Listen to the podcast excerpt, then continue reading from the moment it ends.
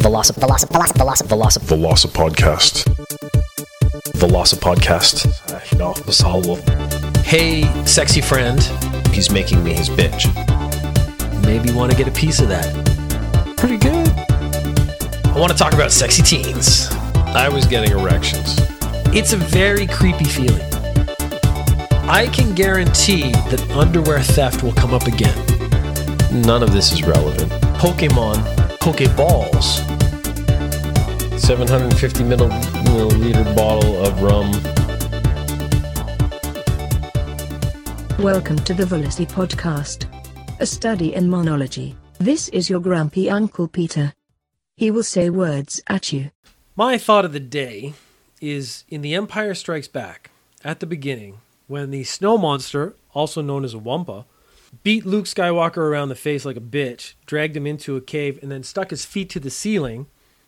How did he stick his feet to the ceiling? So I know he was unconscious, so he wasn't struggling, he wasn't fighting back, so it wasn't a very hard thing to do. But there's only three ways I can think of doing it. And one, he lifts Luke Skywalker up one foot at a time, and then heats up the ice that's already on the ceiling so that it melts and holds his foot there long enough for it to freeze, which seems like a very difficult process. It seems hard to melt the ice in an ice cave and not have it drop down because that's how gravity works. Now I know Hoth is an alien planet, but it seemed from all the scenes on the planet that gravity worked exactly the same way as it did on Earth. So as he melts the ice on the ceiling, it would actually drip down and then he would never have enough ice on the ceiling to stick Luke to the ceiling because as soon as he let go, it wouldn't be enough, sort of volume wise or strength wise, to hold him there and he would fall down immediately. So melting from the ceiling is, doesn't seem to work because it would immediately drop down. So he takes Luke Skywalker's feet and he holds them up to the ceiling and he spits on them. Now, there is a lot of ice around, so you could put ice in his mouth and actually spit water up. But even though the Wampa is significantly larger than a human being, his mouth wasn't that big that it could hold liters of water that needed to be sprayed up towards the ceiling. And that water would have to freeze almost instantaneously for it to work. And if it's that cold, then Luke Skywalker in his unconscious state is probably going to be dead before he actually gets out of there. I know he leaves the cave and starts to hallucinate, and Han Solo comes up and finds him and actually saves his life. That's hours later, I assume. There was no actually time frame in the movie actually given to the audience, but it seems like it's supposed to be a separate incident over a course of time. So it's not that cold.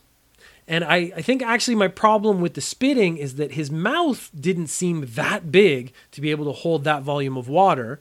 And the water coming out of his mouth would already be warm. Would it be cold enough for when it hits the ceiling to actually chill and solidify fast enough? Because if you actually look the way his feet are attached to the ceiling, that ice looks different from the ice around it. It sort of looks like it's been melted into place somehow. The third version has the same problem because of the warmth but he could hold Luke Skywalker's feet up to the ceiling and pee into the ceiling enough so that it actually freezes. Now, the distance between the groin area of the Wampa and the ceiling might be enough for it to cool so that when it hits, it starts to freeze more quickly. And the sad part is, I think that's the most reasonable explanation for what we see in the film. We don't see it get set up, so we don't have the facts in place. But how do Wampa attach living animals to the ceiling so they can't escape? It's a good plan. I'm actually on board with the Wampa on this part. The problem is, how do they get that done? And it seems like the only way is they pee. Maybe their pee is cooler, and so when it comes out, it actually is more likely to freeze when it gets to the ceiling. He'd have to have a pretty strong jet of urine as he shoots. And you might say, Peter, the frozen liquid that Luke Skywalker's feet were attached to the ceiling with was clear and therefore probably not urine because it's not yellow. But I mean, I'm betting a Wampa eats a lot of ice, drinks a lot of ice. Basically, they're very well hydrated. I don't see why they wouldn't have fairly clear pee all the time. So I'm going to discount that because let's just face it, they have great kidney functions and they're drinking a lot of water. They're healthy animals. That's how they survive in this climate. You're not going to survive in the icy tundra of Hoth if you don't hydrate properly. I mean, let's not be stupid here. So, If someone else has an alternative fan theory, this is one I would like to hear and discuss further. If you have any comments, please email velocipodcast at gmail.com or you can tweet at velocipeter and we can have a serious, in depth discussion about wampas attaching animals to the ceilings of caves in The Empire Strikes Back. Uh, as you probably know, if you're listening to this, I also run another podcast called Ninja News Japan. If you enjoy this content and you're interested in Japan, you would probably like that podcast a lot because it's all about Japanese news and what's happening in Japan at the moment. And I try to put in a little bit of my own point of view as someone who's lived in Japan for a long time, talking about the positive and negative aspects of the culture when possible. Both channels have kind of stagnated. And that's because I do not know how to do social media. So if you have any ideas on how to grow the podcast, grow the audience a little bit, right now I have a really satisfying audience. But of course, anyone who makes something and puts it out on the internet wants to grow it. So I'm trying to figure out ways to do that. One of the ways I've decided is to go onto YouTube. So if you go to YouTube and search for Veloci Podcast, you will actually now find one sad little video sitting on its own what I've planned to do is go back to the old podcasts and actually see which ones have a premise that's worth animating and animating it on its own. So you can see the first experiment kind of up now. There's certainly a lot I have to learn. Primarily, I think I moved the camera or zoomed in by accident because a lot of the stuff I drew around the bottom actually got cut out. Uh, that seems to be some sort of error on the user's part, which was me in this case. I know to be more careful next time, and hopefully the next video will be better. In fact, I can almost guarantee it is. I've now had the experience of putting one together from start to finish. The premise of that one, episode number four, was actually where does the material for the Hulk come from when he expands from Bruce Banner to the Hulk? And more importantly, where does it go when he shrinks down? So I propose a couple of theories. I address a theory that was presented to me by a friend of mine. And as I move forward, my plan is to release maybe one episode a month. It depends if I get more efficient at creating them. Right now, I'm thinking once a month, release one episode. As I move forward in the podcasts, where we get to multiple segments, I want to choose one segment that seems interesting, animate that, and post it on. And hopefully, if people enjoy that material, they'll also subscribe to the podcast. If not, maybe I'll just become a massive YouTube star and make millions of dollars doing that. Although you can see how well that's worked out in every other endeavor because Oh, I'm sad now. Anyways, all I'd like to say is if you can share the podcast with other people, I would really appreciate it. If you could go check out the Veloci podcast on YouTube, I actually would really appreciate feedback because I'm trying to find ways to make it better. I have a couple of ideas already from my first experiment, but an outside view is always appreciated. And as always, thank you for the support. I've had a lot of people send me messages. I've had a lot of really positive interactions with people. It's really kept me motivated to keep making podcasts even when it felt like no one was listening at all. So this is again, I'm not using a computer voice and I'm trying to sound sincere and I think it's actually going okay. So I'm going to stop now while I'm ahead. This was one of the greatest Quora questions I've ever run across. And I honestly say it's a really good conversation starter. The question is why doesn't the USA buy Canada and Mexico to make a North American Union? And it is a really interesting idea. The problem immediately arises with how do you buy a country? I think the person who wrote this question overestimates America's wealth because, first of all, how much does a country cost? There are only two ways I could think of that you could buy a country. And one would be to buy the Canadian government. And the government then sells the whole country to you. But does selling a country, the physical land, does that mean that the people therein now belong to America? Because I think what you've actually done is created a slave state where you own other people, which I'm pretty sure America kind of had an issue with that in the past and fell on the slavery is bad side. The other way I can think of it is the America, the country, pays each individual Canadian X amount of dollars to become American, thus sort of absorbing the population into America. The risk there is that you end up having to pay so much to each individual Canadian that they now become wealthy compared to the average American and they then become the upper class. So your upper classes are now filled with Canadians and Canadian people with Canadian sensibilities who would then rule over the American middle and lower classes, thus changing the very nature of your country. And there's a third problem I don't think the questioner took into play, which would be Canadians have things like universal health care and a lot of support systems that they think are really important.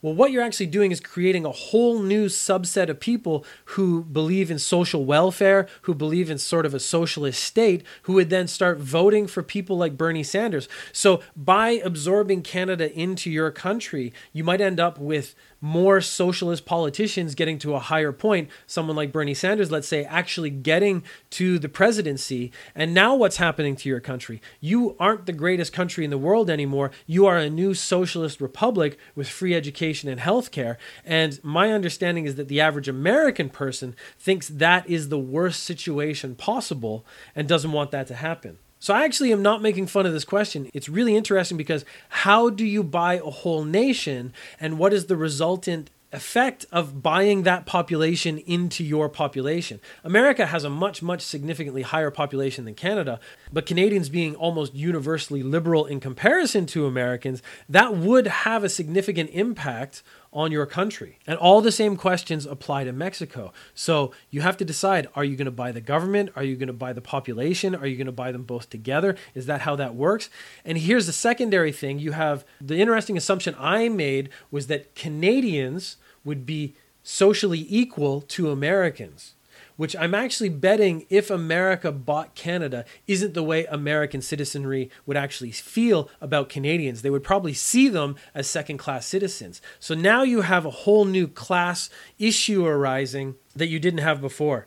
So, while of course I don't think this is a good idea, it is a worthwhile exercise to think and extrapolate what would be the resultant effects of buying another country and absorbing them into yours.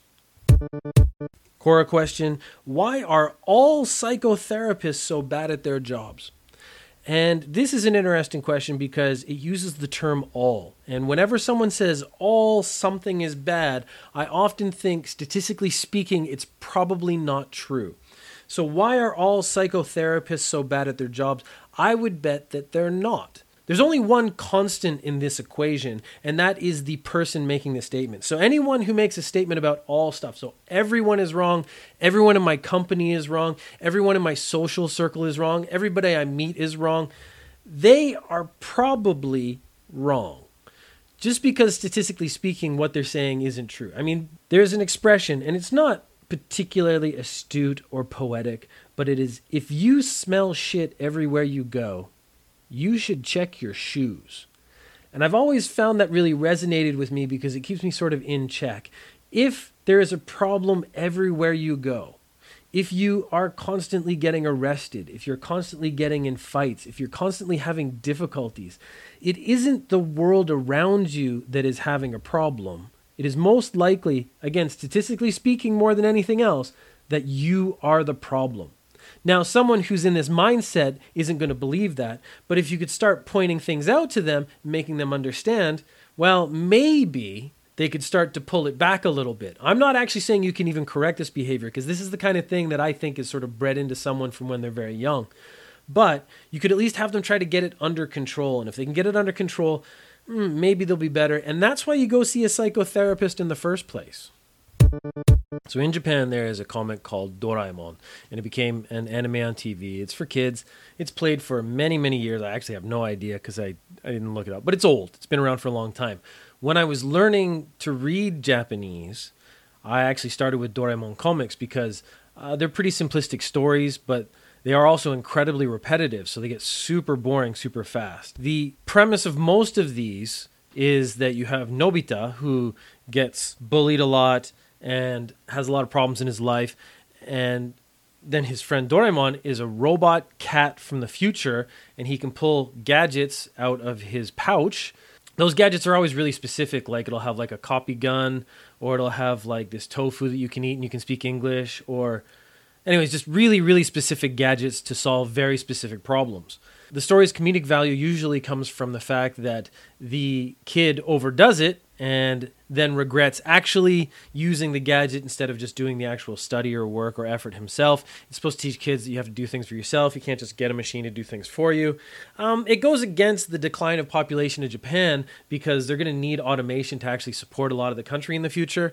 So you don't want actually kids growing up with this idea. You want them to think robots and automation is really cool. Hopefully, they'll get into those fields and actually solve all of Japan's problems in the future. That's a little bit of editorialization that is unnecessary. Um, you can go back in time and skip that if you want. Basically, the character has really bad grades. He gets bullied. He's kind of a loser. That's the whole point of this character. Now, the cat, Doraemon, was sent back in time to help him. But there's a very interesting element there because the cat at the beginning is sent back and says, You marry, and this is really offensive, you marry the ugliest girl on the street. You never are successful. You live a horrible life and I'm here to help you succeed. So his great great grandson or great grandson actually is the famous inventor who created Doraemon and sent him back in time. So he's created a robot that is essentially sentient and has unlimited capabilities. He has also created time travel, and he uses this to improve his great grandfather's life. Now there are a lot of sudden questions that go along with this, and that's because if Nobita doesn't marry the least attractive girl on the street and he turns his life around because the goal here is for him to marry the most attractive girl on the street, get a really good job, and live a really good life. But then the great grandson will not exist and thus becomes a problematic time loop because then Doraemon won't be created and he won't be sent back in time to help. So, this is one of those very high level time travel questions how does this work? And I don't think the creators of Doraemon actually thought it through. Because the great grandson's genes come from this pairing. So if he's a genius, it's a result of this pairing, and changing that pair will change the results. He might be more of a genius, but he might not be a genius at all. In fact, Nobita having a really good life might actually change the conditions of the world enough that he is never born, or he's born and he just doesn't have the initiative or the desire or the drive to actually create time travel. So the important thing to realize is that this great grandson must come from a separate timeline.